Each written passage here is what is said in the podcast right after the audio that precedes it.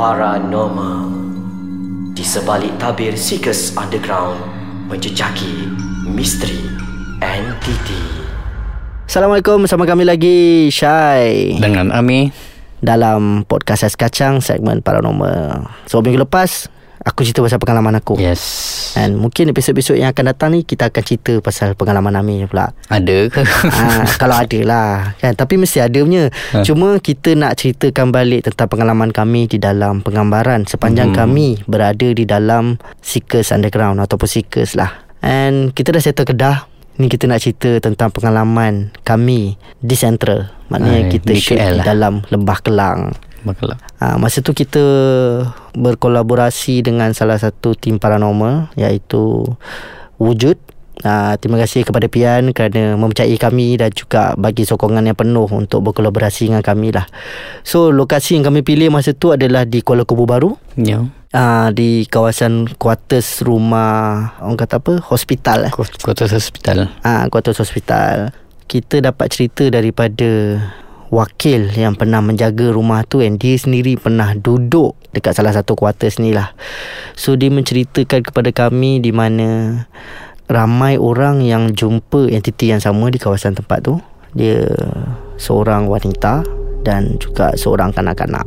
Dan benda tu akan sentiasa bermain di kawasan sekeliling lah. Dan kami difahamkan juga di kawasan tu terdapatnya kubur orang asli yang lama. hmm. Yang tak dapat dikenal pasti dah dekat mana tapak kubur tu. Cuma kawasan kubur tu orang kenal lah. Jadi rumah ni dia rumah quarters yang single-single Single. single story besar. Dan kalau ikutkan rumah ni agak bahaya untuk kita orang Pasal mula-mula kita orang macam nak scrap rumah ni Tapi cerita dia sangat menarik untuk Orang kata apa Untuk kami Untuk- meneruskan cerita malam Untuk tu penyiasatan kita ha. So malam tu macam biasa Setiap lokasi kita akan set up And kita akan berpecah kepada dua tim So waktu Ricky siang tu Kita dah kenal pasti Mana hotspot Mana cold spot dia Jadi malam tu Aku Berada di dalam rumah dan Amir berada di luar rumah bersama dengan Pian sendiri.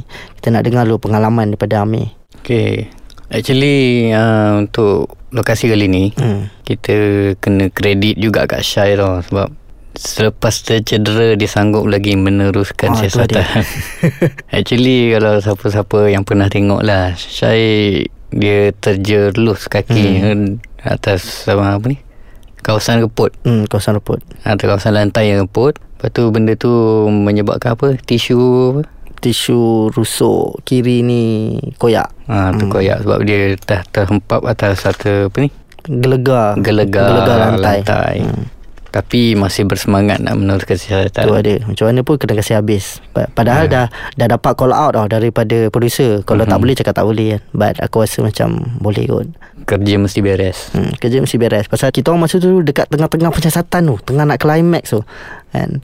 Uh, tapi itulah Kita nak dengar dulu pengalaman Ami Okey, Pasal dia yang duduk Dekat luar Berada di luar dengan Pian. Actually kat luar mengecewakan lah. Okay Aku boleh cakap macam tu je. Mengecewakan. Satu sebab Pian cerita kat kita Dia ada kaedah-kaedah dia kan Mm-mm. Dan ni bukan nak merendahkan dia Jangan tu Tapi uh, Boleh katakan kaedah yang Pian gunakan Adalah kaedah-kaedah yang pernah kita gunakan dulu Hmm, hmm, hmm. Itu panggil apa semua kan Mhm.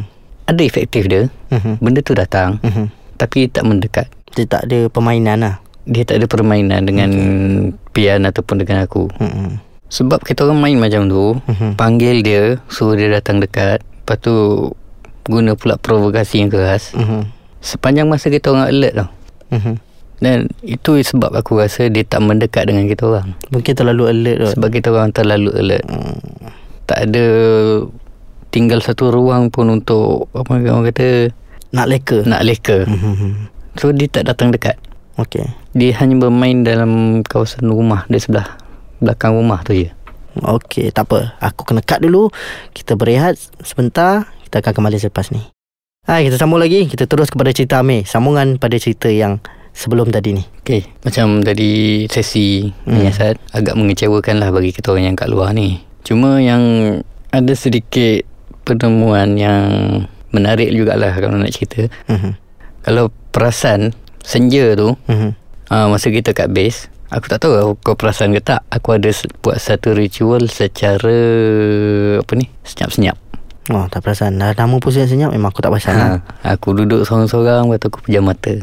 Sebenarnya dia Kalau mereka yang terlibat dalam Penyiasatan paranormal lah mm-hmm. Mesti biasa dengar Penggambaraan astral. Hmm.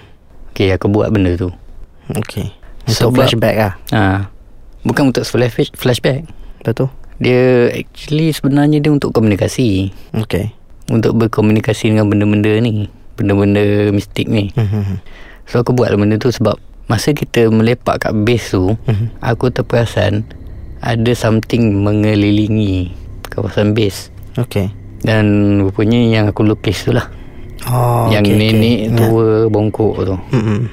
Okay Masa tu aku pejam mata aku Aku buat astral seorang-seorang Dan bertemu dengan dia lah Hmm. Sorry lah Kalau dengar suara menggigil sikit Sebab pengalaman ni agak menyeramkan juga lah. Hmm.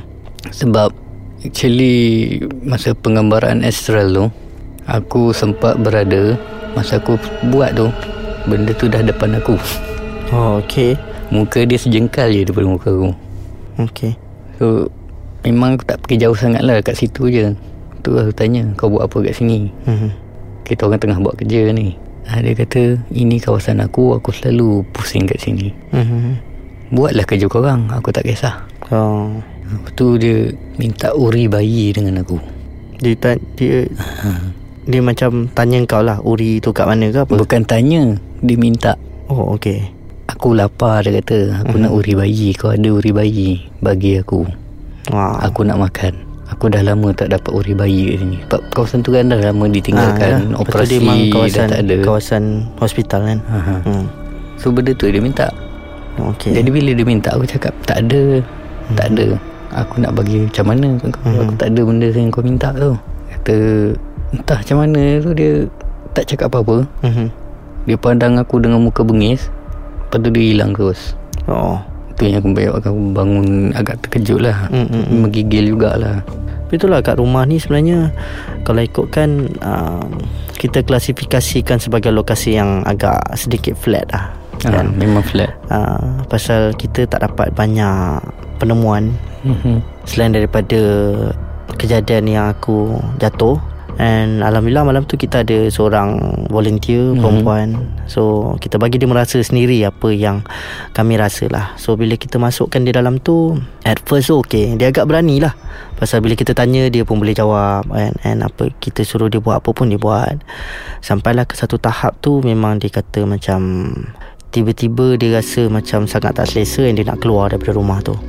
Tapi kami cakap dia relax dulu Kan Sampailah ke satu tahap yang kami dah standby Dalam beberapa puluh meter daripada rumah tu And volunteer kita ni dah start menangis. Mhm. Dia macam dah takut sangat lah So Kami masuk ke dalam. Masuk ke dalam uh, Waktu tu dia dah menangis dah And dia menceritakan dekat kita orang yang Sampai tu tahap tu Dia nampak macam ada benda crawling Daripada dapur tu Pasal dia duduk di tengah-tengah rumah And dia duduk menghadap ke dapur tempat yang aku jatuh tu. Dia nampak ada benda semacam crawling ke arah dia. Lepas tu dia merasakan ada satu aura yang cuba nak peluk dia daripada belakang. Mhm. Macam nak tutup dia lah tapi kita berjaya pasal dia tak kena rasuk pun cuma dia tersangat takut. Cuma kita tak boleh nak confirmkan sama ada apa yang dia nampak tu betul ataupun sekadar mainan ilusi akal dia kan pasal macam kita pernah cerita dululah benda ni boleh project Mhm. supaya kita boleh memikirkan benda yang lain. Dia jadi macam satu orang kata apa? climax untuk kita orang jugalah. Cuma lokasi ni kita tak dapat nak korek sangat Aha. dalam-dalam. Cuma yang Dapat pun kan Dalam Komunikasi atau Selepas komunikasi tu Mm-mm. Dapat sikit lah Tanda rupanya Nenek yang bongkok tu Mhm. Dulu bidan Mhm. Bidan orang asli Okey. Dia Jenis bidan yang Apa ni Membidan yang Cara beranak berdiri Okey. Kau pegang palang Okey. Kau kangkang ke bawah Oh. Dia tarik daripada bawah So dia sambut pada bawah macam tu Dia lah. Sambut daripada bawah Oh, okey. So memang Caranya agak ortodoks lah Aku rasa dah lama tak ada orang buat Cara tu kot Mungkin tak ada orang boleh terima akal kot kalau nak Mhm. buat benda macam tu. Macam lagi sakit je. Kan?